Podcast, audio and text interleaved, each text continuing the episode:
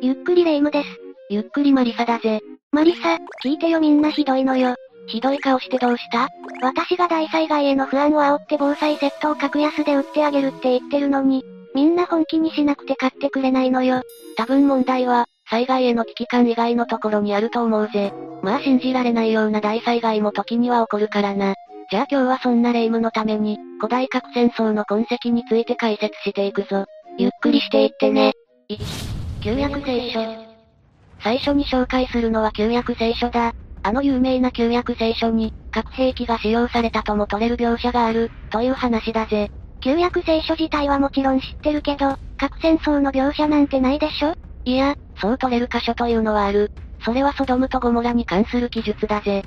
怪獣映画かしら？これは旧約聖書に登場する、二つの都市の名前だ。これらは性的に乱れていたので、神やハウェの怒りに触れ、滅ぼされたと言われている。ガクブル。具体的に言うと、男性同士の恋愛が流行していたり、その他色々やってたようで、これは当時の感覚から言うと、宗教的に許されざる行為だったんだ。そこで神はこの場所にいようと火の雨を降らせて町ごと滅ぼすことにしたんだ。罪に対して罰が重すぎでしょ。しかし、これに待ったをかけた人物がいる。それは町の調査を命じられたアブラハムだ。実はこのアブラハムの甥っ子がソドムに住んでいた。彼は神にこう言った。主よ、正しい者が50人でもいるかもしれないのに、滅ぼすことは不合理ではないでしょうか。すると神であるヤハウェは答えた。じゃあ正しい奴が50人いたら許してやんよ。よかったわね。50人くらい、大きな町ならいて当然よ。しかしアブラハムは自信がなくなってきた。そこで言った。あ、やっぱり45人でもいいっすか？神は答える。まあいいけど。人類史上初の値下げ交渉がまさか神相手だったとは。あ、やっぱり30人でもいいっすか？しつけなんやかんやでアブラハムは甥っ子をソドムから救い出すことに成功した。そして、いよいよ神は二つの町を滅ぼしにかかる。人用が雨あられのようにソドムとゴモラの頭上に降り注ぎ、辺りには閃光と大音響が満ちた。次の瞬間には、繁栄を誇った町の全てが消え、それどころか人もその他の生き物も、跡形もなく消し去られていた。これがラピュタ王が言ってたやつね。この様子はジョン・マーティンという画家の作品ソドムとゴモラの破壊によく表されているぜ。ジョン・マーティンは19世紀イギリスのロマン派の画家で、激しい光を放って燃える炎や、逃げるアブラハムの甥っ子、そして、逃げ遅れて潮の柱にされてしまったその妻などが、印象的に書かれているぜ。まあそれは分かったんだけど、どうしてこれが核戦争なの？ただの神の力的なやつじゃない？それがな、実は、この人用というのが核兵器による攻撃を表していると言われており、その証拠も上がっている。証拠とな？そもそもの話として、この二つの町は実在したとされている。え、伝説じゃなかったの？実際、視界周辺ではゴルフボールくらいのサイズの硫黄の塊がいくつも見つかっていて、しかも非常に純度が高いらしい。さらにヨルダンのタルエルハマムという古代遺跡では、なんと4000度もの高温にさらされた形跡が見つかったんだ。つまり核兵器ってこと？さらにこの地域、つまり視界の北部周辺では、この3700年前のタイミングで、辺りの肥沃な土壌が消し去られ、多くの人命が失われたこともわかっているぜ。原因が核兵器だった可能性も十分にあるってことだ。神もえげつないことするわね。2、モヘンジョだろ。では次に行くぜ。モヘンジョダロだ。インダス文明の謎の遺跡から人々が消えた理由が、核戦争だったのではないかという話だぜ。以前にもこのチャンネルで紹介したが、これは紀元前2500年頃に栄えたインダス文明の遺跡だな。場所はパキスタンだぜ。なんか思い出したわ。モヘンジョダロって現地の言葉で死のうかって意味なのよねそう。この場所は古くから、地元の人々に恐れられていた。ある日突然、町から人々が姿を消したことから死の丘、あるいは死の都とも呼ばれていたな。その直接的な理由としては、都市の遺跡のあちこちに人骨が散乱しており、その数は約50体にもなる、ということだ。何度聞いてもガクブルなんですけど、実はこういう、街中にいっぱい人骨が散乱しているというケースは、火山が突然爆発して、街が一瞬で消滅したというパターンの災害ではありがちなんだ。嫌なあるあるね。おあつらい向きに、モヘンジョダロの壁には異常な高温を浴びた跡があった。だからますます火山の仕業による悲劇だと思われるんだが、ただ、ここで問題になってくるのがこのモヘンジョダロの周辺には火山がない、ということだな。火山がないのに、異常な高温とたくさんの遺体。これはミステリーすぎるわね。まさか、ここまでお膳立てしておきながら、ただの火事なんて言わないわよねもちろんそんなことはないぞ。その証拠に、このモヘンジョダロからは、この周辺の地域の50倍の放射能が検出される。言っておくがこれは現在でこの数値だぞ。ただの火事ではない、何かが起こったんだ。その直後は放射能はもっと強かったんじゃないかな。その何かってまさか、核戦争だ。やっぱり、モヘンジョダロは、核戦争で滅びたのではないかという説は根強く信じられ続けているぜ。その最大の根拠の一つがガラス化された街だ。これは黒いガラス質で地面が覆われた場所のことで、モヘンジョダロの近くにあるとされているぜ。こういうことが起こるのは、十中八九、核実験が行われた砂漠だ。このことに加えて、先ほどの散乱した遺体、強い残留放射能、また、多くの人々が突然姿を消したことなど、様々な証拠が、ここで核実験があったことを示唆しているぜ。昔から地元の人々がここを死のうかとして恐れ、寄りつかなかったのも、遺体のことだけではなく、放射能を恐れてもいたのかもしれないな。3、ラキスラズリ。お次に紹介するのはラキスラズリだ。ここでは古代シュメール人が突然姿を消したことに、核戦争が関わっていた、という話だぜ。ラキスラズリって、遺跡とかじゃなく宝石の名前じゃないの？そう、これはまさしく宝石の名前だ。和名をルリとも言い、深い青色をしている。人類と非常に古くから関わりを持ってきた。エジプトの死者の書や、旧約聖書の出エジプト記などにもその名前が登場するな。ま、まあ綺麗な宝石であることは認めるけどさ、これが古代核戦争と何の関係があるの？ここで紹介するのは、このラキスラズリに深い関わりを持つシュメール人。そして、このシュメール人が関わったとされる核戦争にまつわる話だ。シュメール人って、よく聞くけどなんだっけ？シュメール人は紀元前3500年頃にメソポタミア、現在でいうイラク周辺に現れ、高度な文明を築いた後、紀元前2000年頃に姿を消した謎の民族だ。彼らは天文学に関する優れた知識を持ち、肉眼では見ることができないはずの天王星や海王星、そして冥王星の存在まで知っていたとされる。このシュメール人たちがラキスラズリを使って作ったものが、考古学的な遺物として現代にまで残されているんだ。例えばオスヤギの像なんかがその一つだな。ヤギなのか像なのかはっきりしてくれる？これは大英博物館及び、ペンシルベニア大学考古学人類学博物館に所蔵されている2体のヤギの像で、金や銀、銅、そしてラキスラズリで飾られたオスヤギをかたどった像だぜ。このようにシュメール人はラキスラズリをあまりに好んだため、アフガニスタンなどの遠い場所にまで、この宝石を求めて出かけていったと言われているな。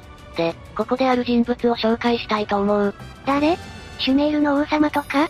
いや、ゼカリア・シッチンという考古学研究家であり作家でもあった人物だ。彼は1920年、アゼルバイジャンに生まれ、シュメール文明には地球外生命体が関与しており、核戦争で滅びたという説を唱えた。全く根拠はないけど、うさんくささがここまでに追ってくるわ。ここからはこの失鎮の説について、詳しく見ていくぜ。彼の唱えたのは、一言で言うと古代宇宙飛行施設だ。それって、古代に宇宙人が地球人に文明を授けて、iPhone を作るように仕向けたってやつ？なんで iPhone 限定なんだ？まあ大まかにはその通りで、宇宙人が地球にやってきて、文明を授けたという説だ。シッチンは特に古代シュメール文明に注目し、アヌンナキという存在がニビルという別の惑星からやってきて、地球などを作った後、人類を作り文明を授けたとしている。ちょちょちょちょ、早い。え？そんな初めて聞く固有名詞をポンポン出されても、ついていけないわよ。ネビル・ロングボトムがなんだって？やれやれ。アヌンナキというのは彼独自の説ではなく、古代シュメール人やアッカド人の神話に登場する神々の総称だぜ。アヌンナキ、イコール神々。オッケー、理解したわ。で、シッチンによればこのアヌンナキがニビルから地球にやってきた。ニビルイコール神々のふるさと。オッケー、理解したわ。そして地球の金山で働かせるため、アヌンナキが遺伝子操作で作ったのが人類だぜ。人類、イコール社畜。オッケー、理解したわ。悲しい理解だな。で、シュメールはこの神々であるアヌンナキに指導されつつ作られた文明だったんだが、神々、つまりは地球外生命たちの戦争によって核攻撃で荒廃し、滅びたとされている。まあ実際、シュメール人は突如、歴史から姿を消したから、それが核戦争のせいだとこの失鎮は主張しているわけだな。そ、それって実際そうだったとしたらかなりヤバい話じゃない？他の歴史学者とかも、このことは認めてるの？実はな、失鎮のこの主張は、うん、かなり手ひどく批判されてるぜ。だと思ったわ。失鎮の説に対する批判のうち主なものを挙げていくと、シュメール語の解釈が無理やりすぎる。神話を自分の都合のいいように解釈しすぎる。こいつシュメール人の書いた図を神々のロケットとか宇宙服とか、B 級 SF の小道具みたいに解釈してるけど、反重力とかワームホールとか、もっと進んだ技術を持ってないわけ？この神々は、最後のやつとかもう、煽りでしかないでしょ。まあそういうわけで、真っ青なラキスラズリとは対照的に、失神の言っていることは真っ赤な嘘だと認定されてしまっているのが現状だぜ。うまくないわよ。4、スコットランド。次に紹介するのはスコットランドだぜ。スコットランドに残された砦の遺跡に、核戦争が関わってるという説を紹介するぜ。スコットランド、一度行ってみたかったのよ。きらめく湖とどこまでも続く緑の野原、聞こえてくるのはバグパイプの音色。もちろんそんな観光情報を垂れ流して終わるわけないぞ。古代核戦争の話をするぜ。安息は訪れなさそうね。スコットランドには古い時代の城跡がたくさん残っているわけだが、実はその古代から中世の城壁のうち、ガラス化したものがなんと80以上も発見されている。代表的なのが、ライニーという場所の近くにある。この砦は熱で城壁が溶け、ガラス化してるんだ。モヘンジョダロのところにも出てきたと思うけど、ガラス化ってなんだっけ？簡単に言うと、城壁を作っている石が高熱にさらされることによって溶け、それが冷えて固まり、ガラスのような状態になっているんだ。うーん、そう聞くとやっぱり火事とか火山とかの影響なんじゃないかと思うけど、しかし、そういった場所が80以上もあるとなると、その説にはなかなか無理があるんじゃないか？え、じゃあどうやってそもそも大きな建築物をガラス化させるような技術は、当時であれ現代であれ、存在しないと言われる。だいたい1200度以上で材料を溶かさないとガラスは作れないんだが、このような砦全体をガラス化させることは、技術的に無理なんだぜ。というと、少なくとも人の仕業ではない、ということね。一応、敵に占領された際、その敵が戦争終結の儀式として火で熱を加えたという説がある。が、人の手でガラス化を起こすのはあまりにも時間がかかりすぎるし、太陽フレアの影響によってできたもの、という説もあるが、これもしっかりとメカニズムが証明されたわけではないんだ。八方塞がりというわけね。ただ、もう一つこのガラス化を可能にする方法についての仮説があってだな。それってまさか、核兵器を使っていた場合だぜ。出た。核兵器による超高温で一瞬だけ加熱されれば、このようなガラス化は起こる。しかも、当たり一体の砦が同じような状態になっているのもこれで説明がつくというわけだ。いやいや、今回散々この流れ見せられているけど、さすがに強引すぎるわよ。まあ、もちろんそういう批判も多い。ただ核兵器ではないとすると、このガラス化はどのようにして起きたのかが問題となってくる。そ、それは確かに。このことに答えを出すための実験が、なんと1930年代に行われていたんだぜ。え、そ、そんな前から？これは、木材を燃やした炎でこのような砦のガラス化が実現できるのかという実験だ。つまり、これが失敗したら当時の技術で砦のガラス化は不可能だったということになり、古代核戦争説の出番だということになる。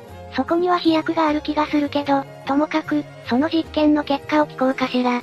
実験はな。うん、成功したぜ。お詳しく言うと、木の枠組みで壁を覆って、それで火をつければ、十分にガラス化が可能だったんだ。ふざけるな。自説を否定されたからってその言い方はなくない？ま、まあただそんな七面倒くさいことをした理由はまだ解明されていないので、うまくすると核戦争説が日の目を見るチャンスはあるということだ。いや、その前にまず当時核兵器があったということを証明してほしいんだけど。それはぬんなきが。失神もういいわ。5、ガ増強。次に紹介するのは、ガ増強だ。釈迦が説いた世界の終末に、核兵器の描写が登場するという話だぜ。月じゃなくてガツなのね。大勢の弟子を引き連れ、人々に自らの教えを説き続けた釈迦は、死の間際に末法の世について語った。それをまとめたのがこの月増教だ。魔法のなんだって？末法の世というのは、仏教において、正しい教えが衰え、悟りを開く者がいなくなる時代のことだ。釈迦が亡くなってから1500年、あるいは2000年後に始まるとされているな。この末法の世においては、人々は慈愛を忘れ、私利私欲を追い求め、悪用を繰り返し、争いに明け暮れると言われている。また人々が奇病に苦しむという辛い時代だぜ。某北と真剣漫画そのままの世界観じゃない。今がその時代じゃなくてよかったわよ。一体いつから始まるの？日本的な解釈では、西暦1052年から1万年間が末法だとされているな。今じゃないのよ。思いっきり今が末法じゃない。しかも1万年間続くとか、来世に期待する以外にどうしろっていうのよ。で、月増強の話に戻るんだが、これはその末法の世について釈迦が語ったことを文字にしてまとめたものだ。しかし、その内容があまりに危険だったことから、釈迦はこれを封印することを命じたんだぜ。いや思いっきり流出してるんですけど。で、ここからが問題なんだが、その末法の世を描写した月増教の記述の中に、核戦争を書いたと思われる箇所がある。いやまさか、釈迦ってそもそも何時代の人なの？昭和何年よ。昭和のわけないだろ。釈迦が亡くなった年についてはいろんな説があるんだが、主な説のうち最も最近であると主張しているのが、紀元前383年だな。まあ当然ながら、核兵器どころか鉄砲だって影も形もない時代だ。うーん、どう考えても釈迦が核兵器を知っていたとは思えないけど、肝心のその月増教の、核兵器について書いてあるっていう部分はどういうやつなの？じゃあここから、月増教の核戦争について書いているとされる部分の詳細を見ていくぞ。先ほど言ったように、末法の世では仏教の正しい教えは廃れ、修行する人はいなくなり、悟りを開く人もいなくなる。欲にまみれた人は悪事を繰り返し、親子は仲違いをする。いいとこなしね。さらに年老いた者を人々は敬うことなく、奇妙な病が蔓延する。天変地異、戦争、大災害と日常的な洪水、干ばつにより、多くの人が飢饉に苦しみ、命を落とすとされているな。しかしついにこの時、空に大音響が鳴り響き、き、北は、乱れた様子空、北斗神拳伝承者が、火の手が上がり、空中に雲がとどまり続ける。あれ？そして空からは土が降り注ぎ、昼間でも夜のように暗く、太陽も月も星も、その明るさを失って、再び現れることはなくなるんだ。伝承者いなかった。そして異常気象や地震、干ばつや洪水が繰り返され大きな音と凄まじい炎が続くんだぜ。で、この描写がなんだか核戦争を描いているように思えないか？大音響とか、火の手が上がるとかは、核爆発だと思えるし、空中に雲がとどまり続けるのところなんかは、キノコ雲を連想させる。た、確かにそうね。現代がまさしく末法の世だと考えれば、20世紀に起こった日本への核攻撃を、釈迦が予言していたのかも。あるいはまだ末法の世はこれから9000年程度続くわけだから、これから起こる核戦争の予言であるとも考えられるな。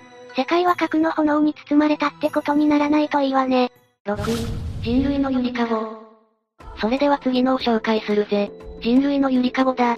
南アフリカ共和国にあるクレーターが、古代核戦争によって作られたのではないか、という話だ。いやいや、具体的なイメージが全然湧かないんですけど、ベビー用品売り場の遺跡かと思ったわ。そんなわけないだろ。これは南アフリカ共和国にあり、アウストラロピテクスの骨などが多く発見された地域のことだ。正式な名前は南アフリカの人類化石遺跡群であり、周辺のいくつかの場所をまとめて、ユネスコの世界文化遺産に登録されている。アウストラロピテクス族など、たくさんの化石人骨が発見され、人類発祥の地であると一時は考えられたことから、人類のゆりかごの呼び名があるんだ。まあ現代では、人類発祥の地としては東アフリカの方が有力視されているけどな。しかし新種のアウストラロピテクスの化石が近年も見つかっており、やっぱりここが人類発祥の地だったとなる可能性もなくはないぜ。果てしない人類史のロマンに触れることができる場所なのね。だがしかし、うん？ここで古代核戦争が起こったのではないか、という主張もある。またまたまた。実はここにフレデフォートドームという場所があるんだが、これは隕石が落下した後だぜ。つまりクレーターだ。なんとここには、20億年前と1億4500万年前の、2度も巨大隕石が落下している。まず20億年前の隕石の方は直径が10から 12km ほどもあり、衝突時、広島型原爆の58億倍のエネルギーがあったというぜ。億そして、1億4500万年前の方は、20億年前より大きかった可能性もあったそうだ。マリサ、このことからもん、甘いわよ。急にどうした？巨大隕石が同じ場所に2度も落ちるのは不思議すぎるとか言いたいんでしょうけど、18億年以上も間が空いてたら、まあそんな偶然があってもおかしくないんじゃない？いやいや、それにしても稀すぎることに変わりはないだろ。地球上のどこに落ちてもおかしくないところを、巨大な隕石が2つも同じ場所に落ちたんだぜ。しかもそれだけじゃない。1億4500万年前って、どういう時代だかレイムにはわかるか？貧しかったけどみんな必死で生きてた時代よ。戦後みたいに言うな。そうじゃなくて、恐竜が繁栄していた時代だ。恐竜の絶滅は、それからさらに何千万年も後のことだ。この時、恐竜の絶滅を引き起こしたのが巨大隕石だとすれば、その直径は10から 15km ほどだと言われている。しかし、この人類のゆりかごには、それよりも大きな隕石が2つも落ちていることになるんだ。ま、まあそれでもやっぱり偶然一箇所に2つの巨大隕石が落ちることも、それだけじゃない。実は20億年前の衝突の際、生物の大量絶滅が起こったという形跡がないんだ。い、いや、それは、偶然出かけてて無事だったとか。そんな強盗にあったみたいなレベルの話じゃないぜ。巨大な爆発、そしてマグニチュード14の巨大地震が起こったはずなんだが、実際にはそれによって引き起こされるべき大量絶滅が起こっていない。ま、まあ不思議な話ではあるけどさ。こういうことからこの場所に落ちたのは、隕石ではなく核爆弾なのではないかとも言われている。核も被害をもたらすには違いないが、大量絶滅には至らない可能性も高いからな。いやいやそれでも、隕石にせよ核にせよ、そんな危険なものが落ちた場所で、どうしてよりによって人類の化石が大量に、そこに関しては本当に推測するしかないんだが、核が作れるような文明がそこにあったとしたら、何かしら生命を操作できるような技術もあったのかもしれないな。7、カッパドキア。次に紹介するのがカッパドキアだ。古代のキリスト教徒の隠れ家が、実は核シェルターであったのではないか、という話だぜ。このカッパドキアは、ユネスコの世界遺産に指定されている。やっぱりカッパと関係ある遺跡なの？言うと思ったぜ。これは、火山活動によってできた大地にあるんだが、世界遺産に登録されているのはギョレメ国立公園と岩による形成物だ。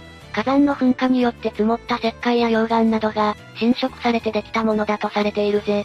これは妖精の煙突と呼ばれる、縦に長い不思議な見た目をしたものだな。また、岩を掘って作られた家屋や、古代ローマ時代にルーツを持つ教会なんかもここにあるな。カッパドキアというのはこの一帯を表す地域名でもある。この地域は、紀元前16世紀から紀元前12世紀にかけて、この地域に住んでいたヒッタイト人たちとの深い関わりがある。ヒッタイト人たちは帝国を築き、ここに本拠地を置いていた。後には、アケメネス朝ペルシャの支配下に入った後、ローマ帝国の属州になったぜ。また、このカッパドキアの地下には、なんと地下8階にも及ぶ大規模な地下都市開幕るもあるぜ。その時代に地下都市を作れたなんて驚きね。しかもこの洞窟には多くの部屋があり、各部屋はトンネルで繋がれて、人々の生活の痕跡まで見つかっている。その他に井戸、通気口、教会や墓地などもあった。え、そんなの、手間かけて地下に作らなくても、地上で普通に生活すればよくない？なぜかというと、当時はキリスト教が迫害されていたから、キリスト教徒が隠れ住むために、わざわざ地下に都市を作ったというのが一般的な理解だぜ。なるほどね。古代のキリスト教徒たちの苦難の歴史を刻む価値ある遺物というわけね。じゃあ今日もご視聴ありがとうご。これで終わるわけないだろ。いつかお金を貯めていってみたいわ。じゃあチャンネル登録をよろしくね。核戦争に関する話をまだしてないじゃないか。やっぱりね。実はこのカッパドキアの地下都市は、核シェルターだったのではないかと言われている。またまたまた。キリスト教徒が迫害から逃れるためではなく、核攻撃から命を守るために地下都市を作ったのではないかというのがこの説だ。にわかには信じがたいわね。カッパの住処だからカッパドキアの方がまだ説得力あるわ。じゃあここから、ここが核シェルターであったという根拠について見ていくぞ。まずそもそも、このカッパドキアは規模が非常に大きい。なんと10万人もの人間が中に入れる規模だ。これは東京ドームの約2倍以上で、都市の人口にすると千葉県松戸市とかそのくらいのレベルだぞ。いや、それ、すごいのかすごくないのかよくわかんないわ。ちなみに千葉県松戸市を誹謗中傷する意図はないぜ。まあこのようにかなりの規模の施設がある以上、迫害を受けている人々が隠れ家にするには不適当だという指摘がある。た、確かに。むしろ目立っちゃうし、積極的に攻撃されちゃうかもね。この他に根拠としては、カッパドキアという名前が挙げられる。カッパが核シェルターに使ってた根拠ってことね。カッパしつこいぜ。このカッパドキアという名前は、実はこの地域の言葉で落ちたところという意味だ。落ちたってまさか。そう、核爆弾が落ちたのではないか、という主張があるな。最初に見た妖精の煙突のような独特の地形も、その核爆発によってできた可能性がある。この地下都市には先ほども紹介したように様々な施設がある。食料や油の貯蔵庫、また、炊事場や家畜小屋、そしてワインの醸造所まである。このように、食料生産まで部分的にできるとなると、そこそこの期間、ここから出ずに生活することができるんだぜ。まさしく核シェルターじゃないの。ひょっとしたら古代の核戦争に備えてこの施設を作った後、本当に核戦争が起きて、人々はここで生きながらえていたのかもしれないな。